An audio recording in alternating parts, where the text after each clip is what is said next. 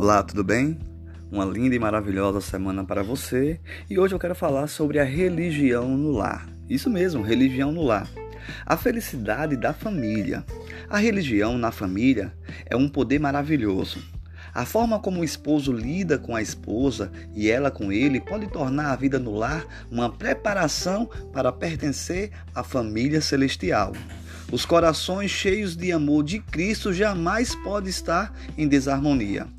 Religião é amor, e no lar cristão o amor reina e encontra expressão em palavras e atos de bondade e gentileza. A religião é necessária no lar. Só ela pode prevenir os erros ofensivos que tantas vezes amargura a vida conjugal. Somente onde Cristo reina pode haver amor profundo, verdadeiro e altruísta. Então duas pessoas se unirão e a vida delas se fundirá em harmonia.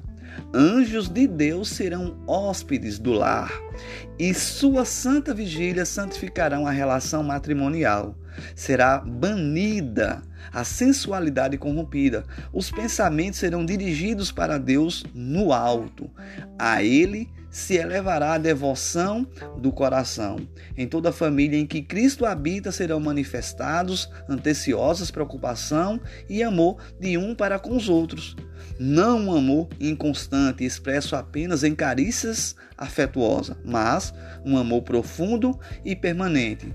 Você tem em sua casa a oportunidade de fazer a sua linda e maravilhosa religião. Religião significa religar, religar-nos ao céu com Deus. Que Deus abençoe e você tenha uma linda e maravilhosa semana. Lembre-se que existe uma grande responsabilidade sobre nós de tornar nossa casa um pedacinho do céu. Que a mão de Deus esteja estendida sobre você, tornando a sua casa um lar abençoado e feliz.